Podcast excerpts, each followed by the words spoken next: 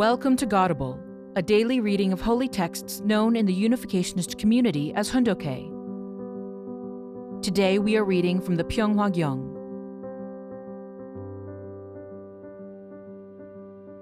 Pyeonghwa Gyeong, Book 8 The Reunification of Korea and World Peace. Korea, a nation chosen in the midst of suffering. The 5,000 year history of Korea has been full of troubles and trials.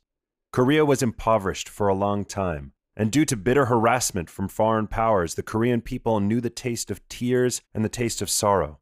Having gone through so many trials during their difficult history, the circumstances of the Korean people have been similar to God's circumstances, as God lamented seeing fallen human beings who, though his children, are as if dead. The Korean people know the taste of tears. Therefore, they can understand the God of tears. It is not by accident that from ancient times the Korean people preferred tragic plays. This familiarity with tragedy is a qualification that allowed the Korean people to sympathize with the God who tasted tragedy through the fall. There's a proverb a widow knows another widow's situation. We have thought that God enjoyed power in joy and glory, but when we come to know God, we see that He is a miserable, lonely parent who weeps over his lost children. God is seeking for us, believing that we will become the filial children who will console his heart. From ancient times, the Korean people were recognized as having a high standard of loyalty and filial piety. When I was invited to the May 16th Plaza for our Armed Forces Day this year, my heart was filled with pride when I saw the majestic presentation of our nation's weaponry. As the soldiers marched past the reviewing stand and shouted the slogan, Loyalty and filial piety, I was deeply moved. If we understand these words as the slogan shouted by the chosen people of God, they are revolutionary. I doubt there are any other soldiers in the world with a slogan like this. Koreans are destined to be the ultimate people who give loyalty and filial piety to God. This is why the spirit of loyalty and filial piety become the central thought of the nation today. The renowned examples of filial piety, fidelity, and loyalty, such as a young girl's filial love in the story Shimcheong, the faithfulness of Chunhyang for her husband, the loyalty of Chung Mong-ju to his king, and the patriotic martyrdom of the young Yu Guan-sun are difficult to find anywhere else, in the East or in the West, in the past or the present. Yet these stories reflect the spirit of the Korean people. The spirit of loyalty and filial piety, together with integrity, which is as steady as the evergreen and straight as bamboo, will become the backbone of the spirit and thought of the kingdom of heaven on earth to be established in the future. Since the kingdom of heaven is God's nation, we have to give it our eternal loyalty. And since God is humankind's parent, we have to give our parent eternal filial piety. God tested all the peoples of the earth, and he could not find a nation with the integrity and a spirit of loyalty and filial piety higher than Korea. Therefore, God chose Korea and came here. Moreover, the Korean people, who tend to wear white clothes, love peace and maintain it. We are a nation that has never invaded another nation. It is like a miracle that the Korean people could maintain their love of peace and keep a pure history. This could be possible only through the protection of God. Expressing it in a slogan, we can say, God is with our people. Throughout our 5,000 year history, Foreign nations have swallowed up our nation, but each time they suffered from indigestion. Each time they devoured us, they had to spit us out again. By whose power did this happen? It was God's power. Who gave us our independence on August 15, 1945? It was God, by his power. What stopped the North Korean invasion during the Korean War? It was the power of God. During the Korean War, if United States President Truman's decision had been made even three days later, we would have been pushed into the sea at Pusan. Furthermore, if the Soviet Union had exercised its veto power in the United Nations Security Council, it would have been impossible to send UN troops here. But when the problem of sending troops to Korea was discussed, the Soviet representative was not present. At that moment, the plan to send in troops was being decided with complete consensus and at top speed. The Soviet representative did not participate at that very moment. Who made it so? It was God. Carrying out a new movement of love. No one can touch Korea as long as God's special protection is here. By God's power, the powers that want to harm Korea are being broken down one by one. The recent defeat of Congressman Fraser, who sought to destroy Korea through the U.S. Congress, is a good example of this. Ladies and gentlemen, God has protected our homeland, Korea, so that it can be the forerunner of a new era. Our long endured difficulties have passed, and at last the day has come when we will step forward as leaders of this new era. However, the reason God called Korea is not to give life only to Korea, it is to save the whole world. Korea needs to realize that it has been called to the task of saving the world. Since God called us, we need to become kings and queens of love, who can be the first to sacrifice ourselves for God's task of bringing salvation to the world. To die for this holy task is to live, and to suffer for it is the way to glory. This is the meaning of Jesus' words He who seeks to save his life will lose it, and he who loses his life for my sake will find it. Matthew 10:39, 16:25. Korea's New Village Saemaul movement is a brilliant, monumental demonstration of self reliance and revival. Such an achievement is without parallel in our history since the time of Tangun, the founder of Korea. There is no record of any other nation having such an achievement.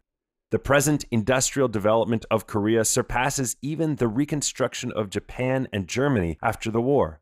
The fact of this rapid growth has great meaning, especially when it occurs at the same time as Kim Il sung is probing looking for any chance to attack the South. The American people have tried to accuse me by saying that I have a close relationship with President Park Chung hee, but in reality, I never met President Park, not even once.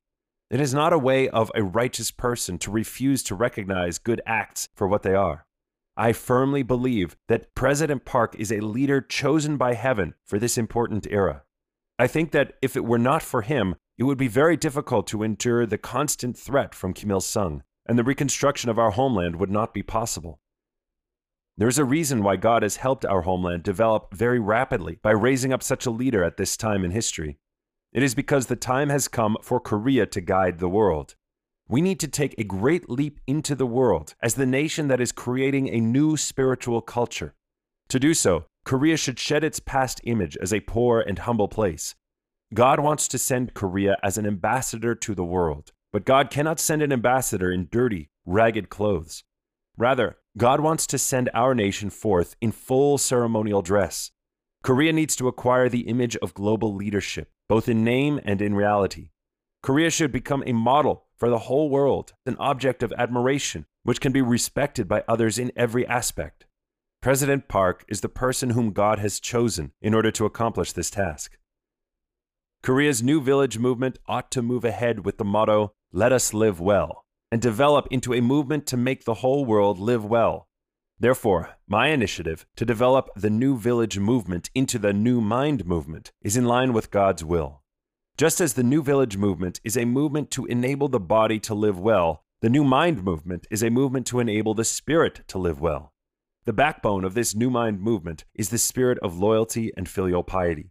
If the New Mind movement spreads throughout the world, the world will learn the true spirit of loyalty and filial piety from us. However, this New Mind movement has to progress to the next level. The movement that we ultimately should begin is the New Love movement.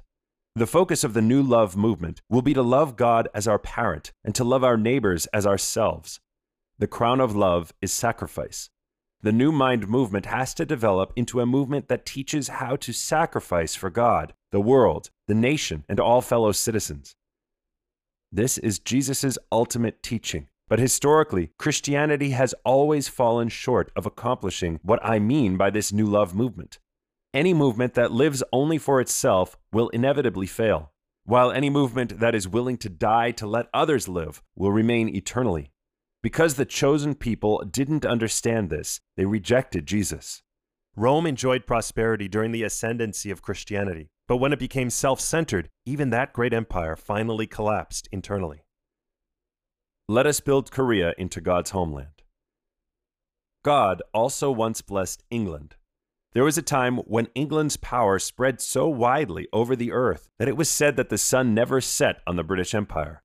But when its global colonial policy began to center on itself, and England forgot the significance of the material blessing God had given it, England's decline as a colonial power was as rapid as the falling leaves of autumn. It declined because it did not know the New Love movement. Today, America's power and blessings surpass those of the Roman Empire at its height. For 200 years, the United States practiced well its equivalent of the New Village movement and the New Mind movement. But if in the last days the United States does not practice the New Love movement, by which it willingly sacrifices for the world, its future will be grim. Korea cannot be excused from this principle of God either. The New Love movement is our ultimate way forward. If we are not burning with sacrificial love that is willing to sacrifice even ourselves and our nation to protect the world from communism and to help the whole world live well, we may be prosperous for a while, but will eventually fall into the same trap and decline, just as the developed countries are declining today.